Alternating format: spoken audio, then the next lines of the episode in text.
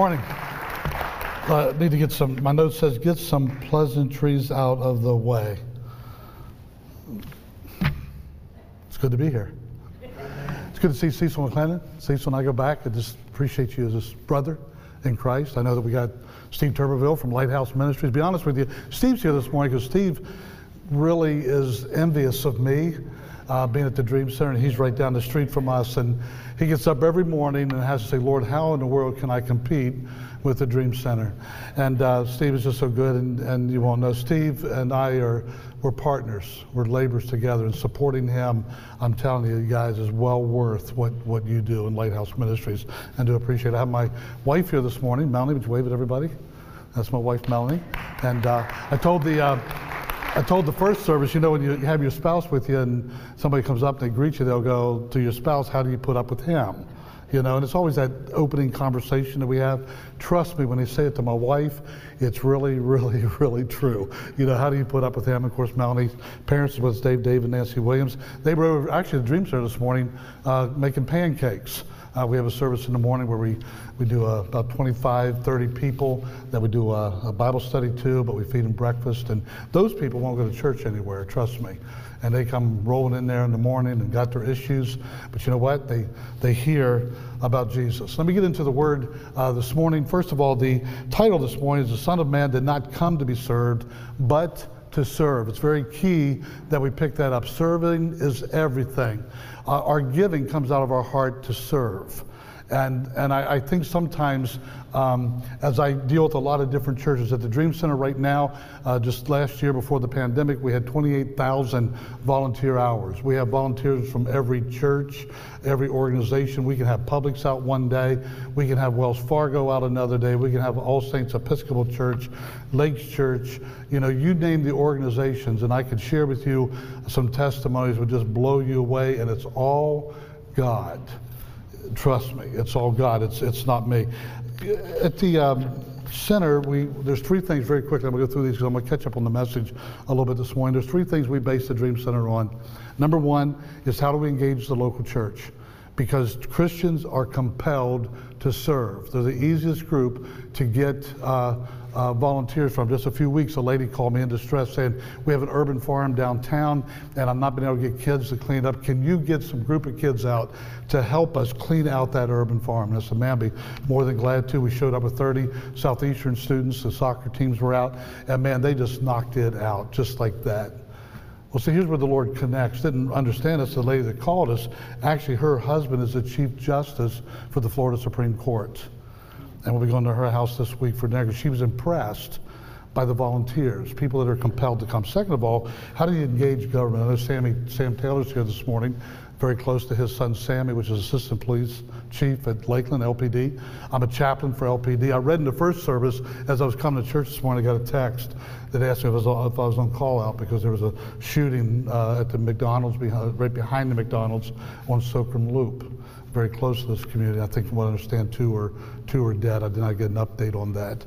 But that connection and serving the city, how can we serve you? You're our city. And we don't do it being overtly Christian. They know we are. You hear me? They know that we are, but we serve them.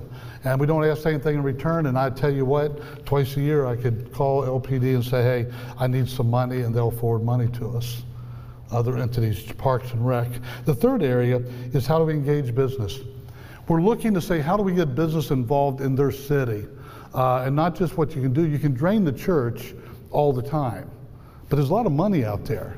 I'm not a money talker either, Pastor. I just, I'm not that way because I'm afraid I'm going to curse what I'm doing if I talk too much about money. We had a guy call us, here's the testimony I didn't give in the first service. We had a guy call us and said, Hey, I want to come and talk to you. I keep reading about the Dream Center because somebody did a car wash. Can I come by and see you? And I said, Sure, come on over. I didn't do any research on who the guy was. I'm not into that. We sat in my office for about, about 10 minutes arguing back and forth on who grew up in the greater poverty. I grew up outside the Appalachians. I shared a bedroom with two sisters till ninth grade at school, along with our furnace. I had an outhouse. Y'all know anybody know what an outhouse is? Anybody? Anybody? Huh? Anybody know what an outhouse is in like 18 inches of snow? About three o'clock in the morning? Huh? Feeling sorry for me right now, aren't you? you got to really go. You, you know what I mean? And, and when I get home in the, in the afternoon, I think, Cecil, you may know a little bit about that, you know? You're West Virginia, aren't you? Yeah. So anyway, we'd, uh, we, and I think you're from up in that area too, aren't you there, Pastor? A lot of kindred spirits going on here this morning. But when I get home, I'd have to carry buckets of water out of the spring and bring them and put them on our sink, where when you dumped it down the sink, it flowed. Is my back feed when I get up here? So, so anyway, this guy came in, sat down, we talked, and we were arguing over who grew up in the greater poverty. He's Catholic. He well was Catholic. He has uh, uh, ten siblings, and they got government cheese. And I said, that's nothing. And then when I got done talking, he go, well, that's nothing. So our, our half-hour meeting went back and forth on who was the greatest poverty. So Whitney, which is one of our connections coordinators, she's taking him on a tour. She walks by a room and she shows him the room and said, "This is our men's mentor room. We're working with young lives right now to mentor young men as they're mentoring young women." He goes, "How much to finish this room?" And she said, um, "Probably around ten thousand. He goes, "Okay, put, put me down for that." Walks over to the other building. I catch up with him a little bit later, comes back, we have a big slab outside where we feed every Thursday night. We feed about 75, 80 people that come from all over the city to sit there and eat together. And he goes, well, You need a pavilion out here. I said, Yeah, we, we're kind of short on money right now, but we'll, we'll get it. God, I know that's what God's placed in our heart. He goes, do, do you mind if I work on this? I went, No. Just kidding, you know. And then I said, Have at it. Just, just let me know. Two days later, I get a call from Southern Homes, and their site director comes over and he says, I want to see your site because my dad wants to build a pavilion for you.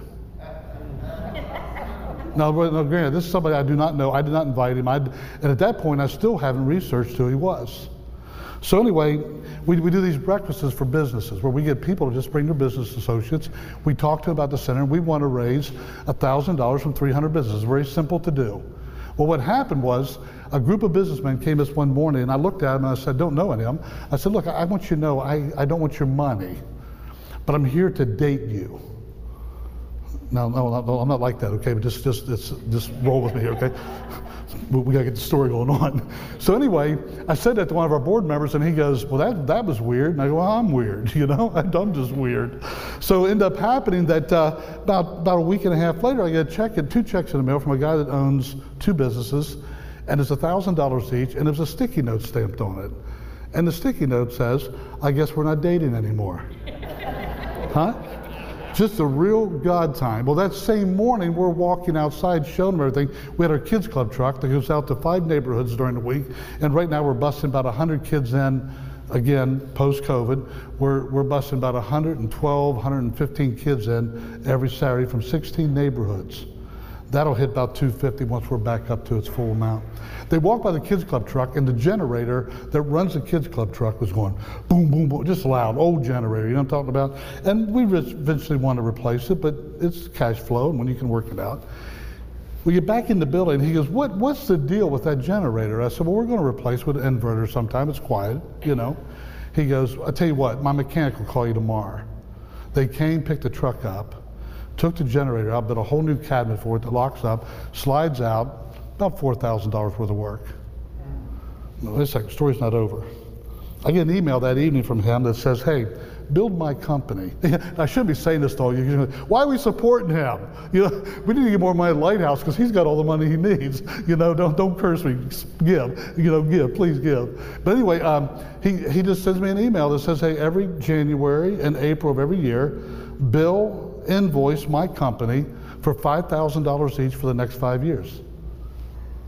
The guy came by one day at Christmas. We're doing a major outreach with homeless people. We, we were, it's packed. We have people everywhere, feeding, haircuts, all that stuff. And he came walking out. He just walked up and said, hey, here's a check, you know, for $2,000. Afterwards, he said this. Listen to me, church, because this is, this, is the, this is the people out there in the world that we look at sometimes and go, they are cold to the things of Christ. This man says, Look, I give to the Salvation Army. I give to this organization. I give to that organization. I'm really into politics, support, you know, conservative causes, put a lot of money into that. And he said this nothing is fulfilling. I want to find something that I can give to that's fulfilling. And Steve Tuberville's going, hey, we're fulfilling. That's what he's doing right now. And he said to me the other day, he says, hey, we're, we're kindred spirits. And he hugged me. He goes, You know, I can't get this out of my head. And I said, You know, it's not in your head, it's in your heart. See, every person is formed and fashioned by God, every single person. And there's a God consciousness inside of every person. We just got to stir it up sometimes. Let me back up. The Holy Spirit will stir it up when we're there. And these, these are great days. But, but this morning I want to talk to you real quick that I can about missing the missing piece. Every person in this room, you're, you're not complete. I know we like to, I like to think we, we all have it all together. You probably walked in here and go, man, I got it all together and, you know, and I got everything working for me. But, you know, nobody has it all together.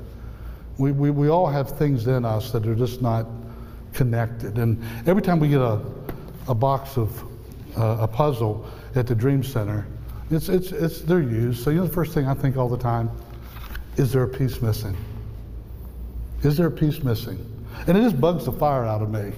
Because you know when you find out that the piece is missing in the puzzle? Anybody know when you find out? I mean, do, I mean, honestly, do you pull the bag out and go, oh, there's a piece missing. I can tell there's a piece missing. You can't even count the jelly beans in a jar and get it right. You know what I'm talking about? So you don't know.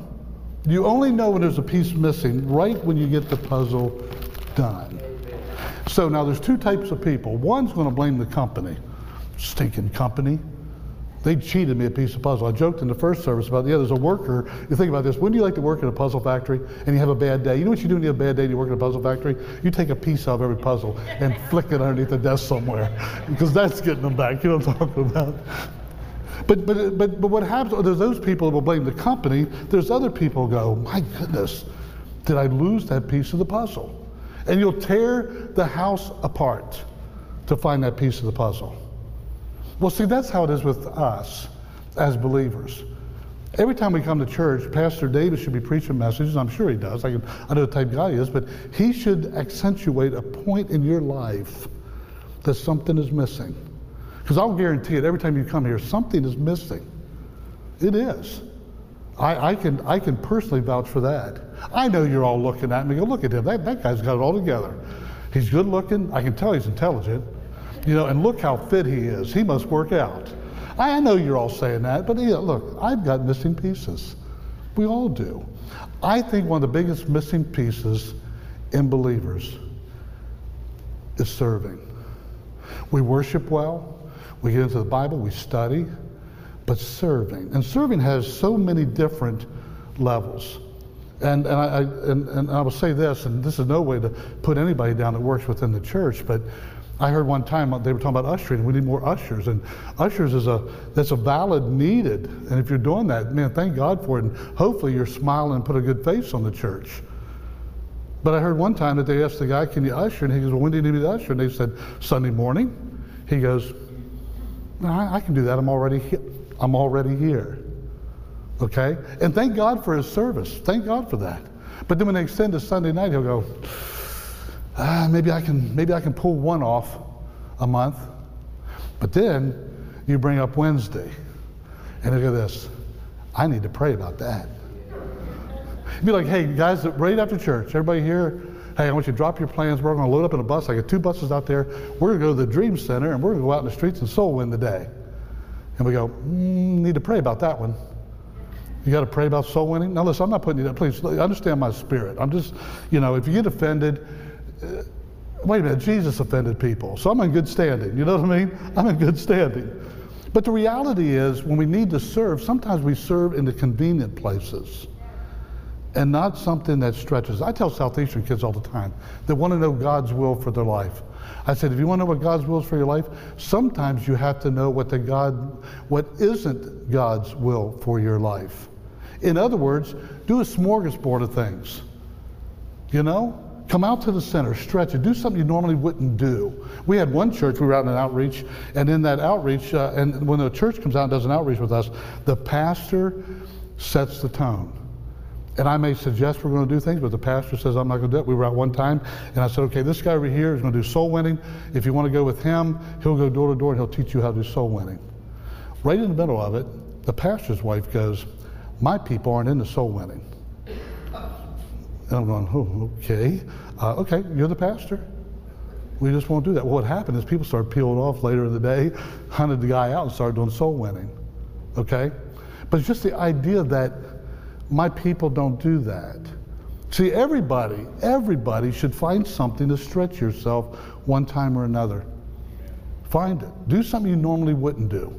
Now, granted, you know, like I said, we, we, we, we're out on the streets probably pretty much every Saturday, maybe one Saturday a month, we're, we're not out. And what do I mean by out in the streets, yesterday, I, am, I, am, I had to sit down halfway through worship today because my legs are killing me. You know, we were out yesterday with a bunch of teenagers and college kids. I can't keep up with them anymore. You know, I used to be able to go on a basketball court and hold my own until 30. And then after that, things really started slowing down. Had a pastor one time tell me, Pastor, you guys probably know Pastor Karl Strader. Pastor Karl Strader told me one time, he said, you know, he was sitting at a staff meeting, I was at Carpenters at the time, and he said, you know, I found out something. This had nothing to do my message, but I think it's for somebody. He said, You get up one day and you can't find your keys. we laughed about it. You can't find your keys the next day he gets up and he says, You can't find your keys and you're aching. He said, The next day you get up, you can't find your keys, you're aching, and you're watching TV and you're going, This world is foreign to me. I don't understand any of this stuff that's going on. And then he said, One day you wake up, can't find your keys, you're aching, you don't understand the world, and then you find yourself saying, Lord, if it's today, I'm okay with that. But, as Pastor Strader proved to all of us, he says, Lord, find me faithful. That man, that man which preached in front of thousands would do a Bible study with four people because he wanted to be faithful. Whatever situation God put him in. Me bring back to the message here real quick. Pastor, I'll get through this, trust me. We'll skip that page. We'll skip that page. We'll, we'll, skip that page. We'll skip this. Tell the people how good they look. You all look good today. Let's go see what's next. I'm to go back here. I'm, God, I'll let you know. Okay, she's back there sweating like crazy. Let's go to page Disciples Forced to Look Inward. There we go. Disciples Forced to Look Inward. You, you all know the story about the washing of the disciples' feet. And this is one of the puzzles that, that I actually got as a prop, and, and it has tape on the back. So somebody stuck Jesus' head back in there, so I can't I can't pry Jesus out of the picture because I didn't want him in the picture for my illustration. So Jesus is always in the picture, I guess, you know. But I look at this picture and I like to look at, you know, who's who's Judas in the picture? Here's these 12 disciples, and to set the tone of what's happening here. Remember, Jesus came, in the first scripture we showed you this morning, that he came to serve and not to be served. The tone was set in his existence here. Yeah, he came to seek the lost and, you know, and, and not build an earthly kingdom, build a heavenly kingdom. Yeah, all, that's true. But his goal was even bigger. It was about serving. And what was it in serving? We find it here all the way through his life. Now he's coming down to the end. He's coming down to the end. Let's look at what he says. Next slide, please. Says this. It was just before the Passover feast, Jesus knew that he had that the hour had come for him to leave this world and go to his Father. He knows his time is coming to an end. And as he knows that, he's looking at these 12 guys and he's going, What is it? What are they, what are they lacking? Because they're lacking something. And I want to make sure before I check out of here, I give it to them. You know, just like us. We, we want to impart knowledge and wisdom to our kids. If we know we're checking out, we're going to, you know, we'll, we'll do our will and everything, but that's not as important as the wisdom that you give your kids and the life that you live out before them. It goes on to say here, the Son of Man did not come to be served, but to serve. I've stuck that in there because that's where the story starts. Having loved his own who were in the world, he loved them to the end. The evening meal was in progress, and the devil had already prompted Judas, the son of Simon Iscariot, to betray Jesus. And Jesus knew that the Father had put all things under his power, and that he had come from God and was returning to God. Next scripture. This gets interesting. So he got up from the table up from the meal. He took off the outer clothes and wrapped a towel around his waist. After that, he poured water into a basin and began to wash his disciples' feet. Up to this point, the disciples didn't notice anything that was odd. Now, if I broke out a basin right now and threw some water in it and said, okay, line, I'm going to wash your feet, probably that would be odd for this morning because you didn't come expecting that. It may be a normal thing here, I don't know. Uh, Pastor, I love Pastor. He's like, I just, it's a good man here. But, but the disciples knew that there was nothing unusual because in the Old Testament, when you would travel all day and you would come into the house of somebody, the first thing that they would do would be offer you a bath. Or at the least, they would say, Let my servant wash your feet. See, I'm not washing your feet. I'm going to bring somebody in this morning who's going to wash your feet. I ain't washing your feet. That's what it was. So when Jesus knelt to wash his feet, that was the only thing that was odd because he's the master, he's the teacher. Listen, he's the teacher. He kneels down and he washes their feet. Now we know what happens. Look at, look at six. Six comes up. He came to Simon Peter, who said to him, Lord, are you going to wash my feet? And Jesus replied, You do, you do not realize now what I am doing. I'm going to tell you something. You ever been like that with God? You don't realize right now what He's doing. God's always doing something. Do you know why? God's years down the road. We're in the now. He's years down the road. He says to Peter, you, you don't realize right now what I'm doing. But later you will understand. And Peter really understood on the day of Pentecost. That's when he came to full knowledge. Oh, now it's all coming together. I didn't see it before the crucifixion. I didn't see it before all this. I listened to his words. But all of a sudden, he goes, I will understand. And, and, Jesus knew that about him. He was going to understand. No, said Peter, you shall never wash my feet. And Jesus said, Unless I wash your feet, you will have no part of me. Next slide. Then the Lord, then Lord, Simon Peter said, Not just my feet, but my hands and my head as well. And when he had finished washing their feet, he put on his clothes and returned to his place. Do you understand what I have done for you? What Jesus is saying to his disciples, there's something missing inside of each one of you. He didn't come out and say that. You know what? You, you guys, you, you don't have it. Jesus knew how to use the situation, pull them in, and then slap them up upside the head with some wisdom. I mean, not physically, you all understand, I was just, uh, just talking, okay? But he brings them in, and then he says to them, he shows them something that's very important. Very important, which was to serve. To serve. Remember, right before this, if you, if you go back farther, you have the mother of James and John coming to Jesus and saying, Hey, can my son sit on the right and the left hand? And, and but that's when Jesus realized, wait, they're, they're not getting this. They, they, they want the high position. They don't understand that you, you got to become low. One of the first things I did at the center, when I took the center off, we had lawn care company. $350 a month was on lawn care. I got rid of them. Do you know who mowed grass? Me. Do you know why I did? Not to pat myself on the back. One was to save money because I saw some other things I wanted to do. But the other thing is, I knew the value of that community seeing me serving. Even to this day, I'll be out there in my shorts mostly because I love it. But the other thing, that value of showing them that you're serving somebody and you're loving them. If you see the story that, that unfolds, you hear Jesus is saying, that, uh, looking at looking at James and John's mother, going, you know, that's in the Father's, that's in the Father's hands. But you want to be great in my kingdom, you have to become a servant. What the world doesn't understand today is serving. The world doesn't comprehend that. They comprehend arrogance, they comprehend power. They, they, they, everybody's built about their image and who they are, but they don't understand service. Just bless somebody sometime that you don't know. I'm not talking about the guy on the street corner because they're out begging and that's fine, but I'm talking about just walk up to somebody and just bless them one time and they, they're dumbfounded. They're dumbfounded.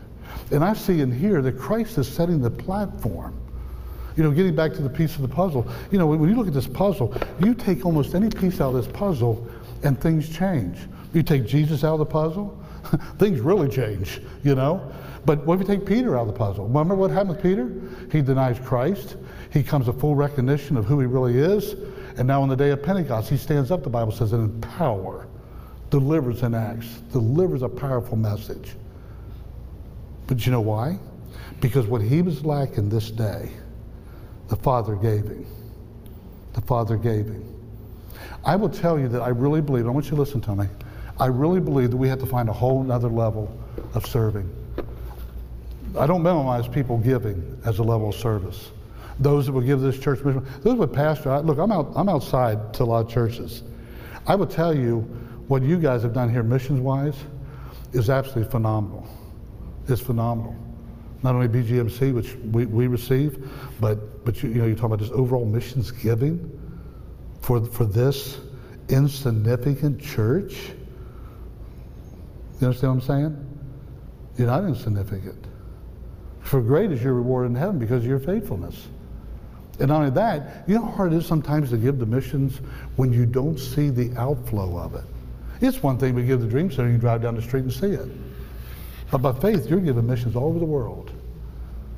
And people are having the gospel preached to them today because of you. Here's what I want to challenge you to do. It's funny because I had the, I had the box for that puzzle. and I was just thinking, you know, uh, if, if you keep the puzzle in the box, you don't, you don't get the full picture.